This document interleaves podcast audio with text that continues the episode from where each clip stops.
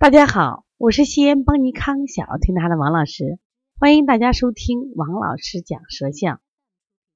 今天呢，我想分享的一个主题是一个和和宝宝的三天舌象对比。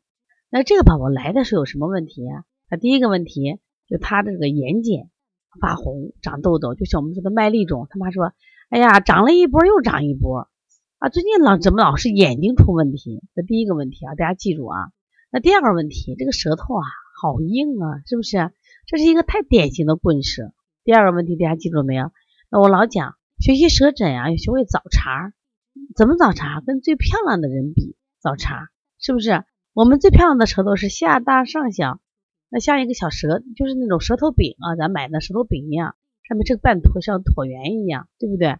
我说他这个有多拥挤呀？啊，气机多不畅啊！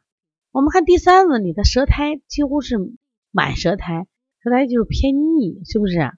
偏腻，虽然不是很水，但至少是个腻苔长在舌头上一样。然后呢，我们说第四个就是它舌舌尖部分，你看也隆起，而且有很多的小红点，说明舌前部分还挺热的。那么再一个就是它舌头有点歪，大家看到没？大家知道舌头歪，我们大成人首先考虑的话有没有中风先兆。那个小孩可能不往我不往这边考虑，但是我也至少觉得你这个生的有点太过了吧，肝生太过了。所以妈妈说，哎呀，怪不得他眼睛老有问题嘞，说明肝气什么呀上升太过，这也不是个好事啊。那我们当时就按照疏肝健脾的方法给他调了。我们看第二个，第二个小孩就他还是他，他调了一天以后舌苔变厚了。一般不懂的妈妈就会说，哎，王老师你怎么给我还调了越调越厚了？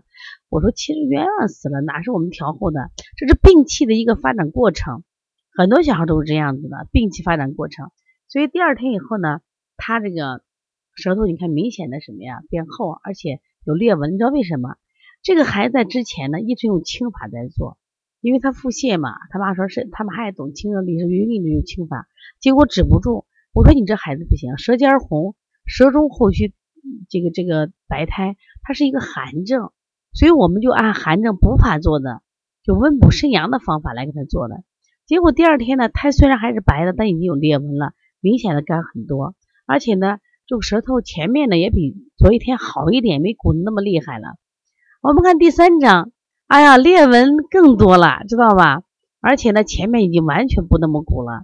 但是我们看到他舌裂纹的时候，发现有点黄。我反复问他们是染色还是不是染？他说不是染色，那说明。补了两天以后，就有点化热了。说第三天天我用了消导的方法来给他做，消导的方法来做的啊。那么因此呢，你看这三个舌头在三天时间变化是挺大的，是不是不一样？第一个鼓鼓胀胀的，第二个、第三个慢慢的就舒展开来了。包括他胎，第一个是完全的是逆胎，第二个的逆胎了以后啊缺水了，第三个的逆胎什么呀？完全干裂了，说明这个湿气是不排出去了。其实身体的湿气好可怕。湿气可以让你变成大肚子，湿湿气可以让不想吃饭，湿气可以让你变成什么头疼、记忆力低下。因为湿气湿重嘛，它会困扰我们的身体，是让我们的身体哪哪哪都不舒服。它困在头上头疼，困到肚子上肚子胀，困到腹部腹部胀，这就是我们的问题。那当它有裂痕又发黄的时候，我就说你，好吧，这个孩子可以消导了，用退热补来做，清胃经来做。那现在这个孩子基本没有什么症状了。但是我想把这个案例分享给大家，还说明什么？就是其实你看他这个舌头的时候啊，我们要分析很多的症状了，就光舌头来分析，可以分析好多症状了。比如说他肚子胀啊，是不是？啊，小孩容易腹疼呀，然后他的视力不好呀，对不对？啊，他的胃口也不好呀，是不是你都能分析出来？之所以能分析出来，就是根据这一点一点一点，我们在找他的这个背后背后的病因病机嘛，是吃的病呢，还是穿的病，还是玩的病？所以说以后大家一定要注意啊，在看小儿舌诊的时候啊，呃，第一个我就多对比吧，把他以前拍的放一块对比，你就特别有信心。这三张对比就是缺水，一比一张比一张缺水，而且呢，一张比一张会热，因为我们一直在用补法做。原来他自己做的清法效果不好呀，所以看到白腻苔一定记住清温补脾肾，你的效果就好很多啊。因为它中焦补不通的话，就会出现什么呀？上焦就淤堵，就烦躁，就想打人啊啊，就想骂人呀，就那种情况啊。所以说呢，孩子想发火呀，所以有时发火的时候，看孩子舌头能不能理解他。说如果孩子舌体平坦，无皱褶、无裂痕、无舌苔，那就是完美舌呀。但这个孩子至少不是。